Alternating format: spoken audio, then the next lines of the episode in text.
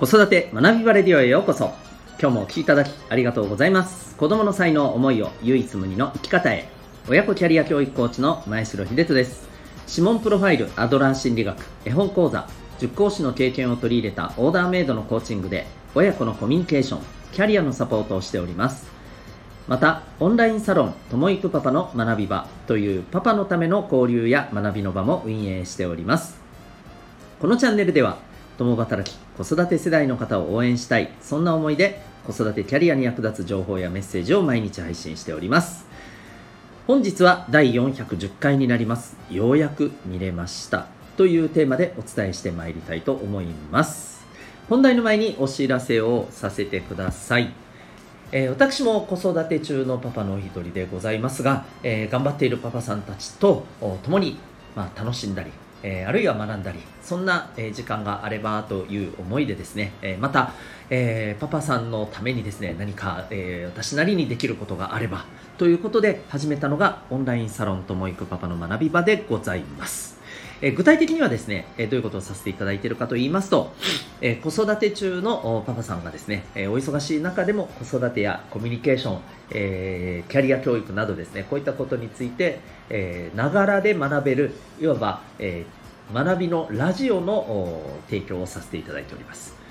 具体的には今、えー、お聞きいただいている子育て学びバレリオ、えー、公開放送版とそれからサロンメンバーさんのみが聞けるサロン放送版をですね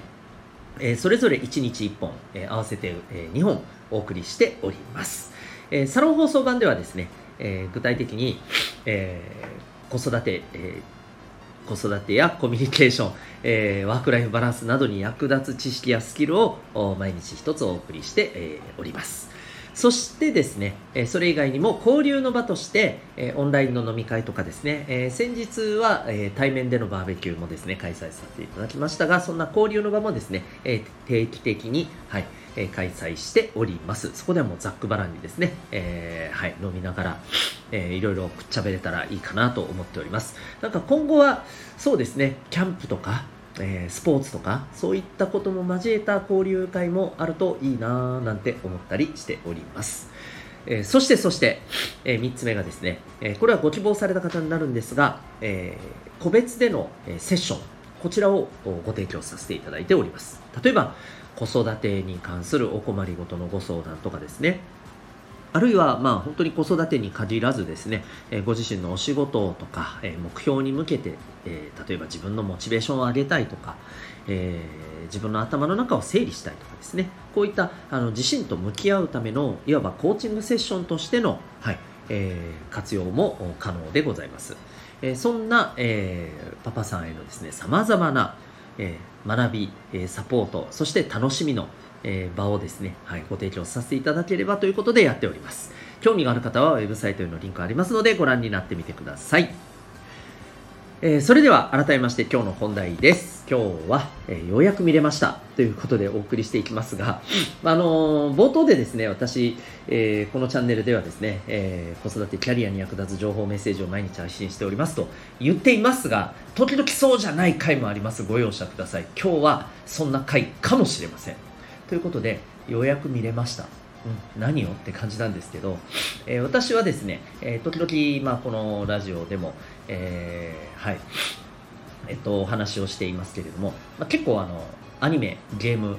ゲームは最近あまりやらないですけどね、えー、アニメ漫画好きでございまして、まあ、最近のものから昔のものからですね、えー、まあ、時間は限られてますんでね、えー、見れるものは限られてきますけれども、まあ、あのいろいろ興味あるものは見たりしております。まあ、最近ので言うと、スパイファミリーとかですね、えー、パリピ孔明とかですね、えー、先んとこの間のクールで言うとリコリス・リコイルとか何それって思う方も多いと思うんですけど、えー、まあ、そんな最近のやつも見てますし、えー、また子供の頃はねジャンプ世代でもありましたんで、え、まあ、その辺りのさまざまなアニメも見ております。し漫画も読んでおりました。でですよようやく見れた。はい。もうなんとなくピンときてる方いらっしゃるかもしれませんね。そうです。36年ぶりに、えー、リバイバルで、えー、放映されているアニメ「うるせえやつら」でございます。皆さん見られましたでしょうか？あるいはそもそもご存知でしょうか？はい。えーと、うるせえやつらでもしピンとこない方はですね、えー、ランマ2分の1とかあるいは犬やしゃとかこの辺りのところを言うとあーとあの思われる方多いかもしれません。そう同じ実は作者なんですね。高橋留美子さんという方が、えー、原作者のもともと漫画でそれがアニメ化されたものなんですけど、まあ、あの最初のアニメはですね本当に、はい、私が、えー、小学生の頃にですねそう、えー、放映されておりました忘れもしない水曜日の、えー、夜7時30分はいえー、フジテレビですね。はい。で、放映されておりました。うん。もうすごく楽しくてですね、あの頃って水曜日のね、7時から8時ってすごかったんですよ。あの、もうこれ知ってる人は知ってますけど、7時から7時30分ってドクタースランプやってたんですね。てんてんてん、ドクタースランプって何？はい。ドラゴンボールはご存知ですよね。えー、ドラゴンボールの前に、えー、作者の鳥山明さんがですね、世に出たヒット作がドクタースランプでございます。そう、それが、えー、7時から7時半までありまして、その後、うるせえ奴らがやっていたんです。もうこの日本がね、非常にもう、もう、週のね、中、中日のこの、もう最大の楽しみだったわけなんですけど、このうるせえ奴ら、えー、ようやくですね、1話目が見れましてですね、で、非常に面白かった。面白かったっていうのはどう面白かったかというと、まあいろいろあるんですけど、あのー、これ多分往年見た、往年のね、あの、うるせえ奴らファンの方をちゃんとですね、まあ、あの、大事にした作りになっているなと僕はそんな風に受け取ったんですけど、えっ、ー、と、ちゃんとあの世界観をですね、壊さないまま、やっぱりどうしてもね、子供たちにも合わせますんで、まあ、それなりに変えてしまうところってあるじゃないですか、リバイバルアニメって。で、まあ、これが良かったり、うん、うん、ちょっとなってなったりとかね、あるんですけど、私はまあ大体どうであろうと楽しめちゃったりするんですけど、えっ、ー、とね、これがね、いい感じで壊されてなくて、えー、そのまんまなんですよ。で、個人的に泣けたのがですね、えっ、ー、と、この主人公の諸星当たるっていうね、超、あの、えー、超浮気の、浮気症の、タフな 地球最強の、で最強って最もまがまがしいって書くんですよね、えー、地球最強の高校男子高校生、えー、なんですけど彼の役をしていた、えー、古川敏夫さんがですね実は今回ですねこの主人公の諸星あたるくんのお父さん役で出てるんですね。はあなんかなんてなんて粋なというね、えー、まあ個人的には思いながら、えー、見ておりました、うん。でこの主人公のですね諸星当たる役の声の方が神谷さん。あのえ、っとねまあ何が一番わかるかな、え、進撃の巨人って皆さんご存知ですかね、え、あれに出てくる人気キャラクターでリヴァイ兵士長っていうねめちゃくちゃ強くて、えクールなね、え実はちょっとお茶目だったりする？みたいなあのキャラクターがいらっしゃるんですよ。その声でねすごく有名になってる方でもありますけど、えまあ、その神谷さんがね諸星あたりどうなるんだろうなと思ったんですよ。これがねめちゃくちゃバッチリなんですよ。むっちゃ面白い。うん。でむちゃ合っている。うん、あの当たるっていう感じをねこの軽薄なところとあのー、なんていうのかな、うん。えー、軽薄な感じでありつつね、うん、まあすごく味のあるようなねこの声をもう本当出していてですねめちゃくちゃいい感じです。あの古川敏夫さんもいいけど、あ神谷さんも全然いいなと思うようなね、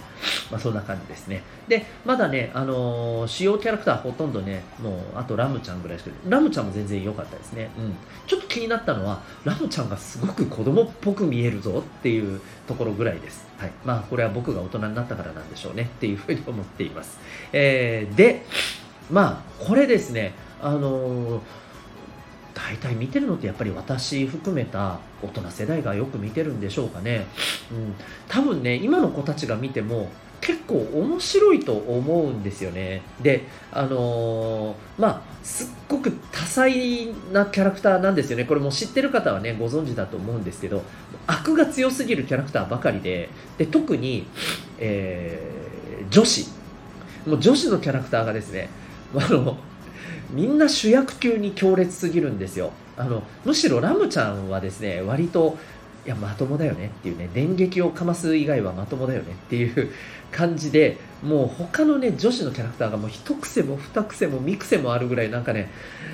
何この人たちっていうようなあの感じで。でむしろ男子のキャラクターもとっても多彩なんですけどむしろこの女子のキャラクターを輝かせるためにいる脇役的なね、えー、感じで。でもこのドタバタが非常に面白くてこの個性強すぎなキャラクターたちのドタバタさがすごく僕は大好きで。一応ラブコメなんですけど僕はもうこれギャグ漫画だなとギャグアニメだなと正直思っています。でこのギャグがですねなんかいいんですよ。あのねどぎつくないしでもねバカだよねっていう。くったらないけどねもうとにかくあの笑える感じです。はい。結構ねあのなんていうのかな。うんまあ傷つけずに笑える的なねあの笑いが僕はすごい個人的に多いあのところがねこのうるせえやつらのねあの笑いの魅力でもあるななんて思ったりしています。うん、キャラクター的にはなんか LGBT も今ね LGBTQ もこうもうだいぶ社会に認知されてる今このキャラクターはどんな風に映るんだろうなとかねいろいろ思うところもあるんですがまあまあ楽しみに見ていきたいなと思いますしこれなんでしょう？もしこれねお父さんお母さん方でこれ見てる方いらっしゃるんであればお子さんとのね、まあ、一つの共通の話題作りとしてお子さんと一緒に楽しんでみるのも僕はありじゃないですか？と思ったりしています。ちょっとハレンチっぽい描写もありますんでそこはまあうんっていうところもあるかもしれませんがまあ大丈夫じゃないですか？最近のアニメきつい描写のもの多いんでそれから比べるとすごく可愛いと思いますし、うん、僕はなんかすごくあの本当にね親子の一つの共通の話題として楽しく見れるアニメじゃないかなと思いますのでおすすめでございます。というわけで今日はですね、えー、やっと見れましたというタイトルで、えー、リバイバルアニメ「うるせえやつら」の第1話を見ての感想をもうあのただただ、えー、はいだらだらと伝えさせていただきました、えー、お耳汚し失礼いたしました。もし何か参考になれば幸いでございます。ということで今日も、えー、最後までお聴きいただきありがとうございました。また次回の放送でお会いいたしましょう。学び大きい一日を。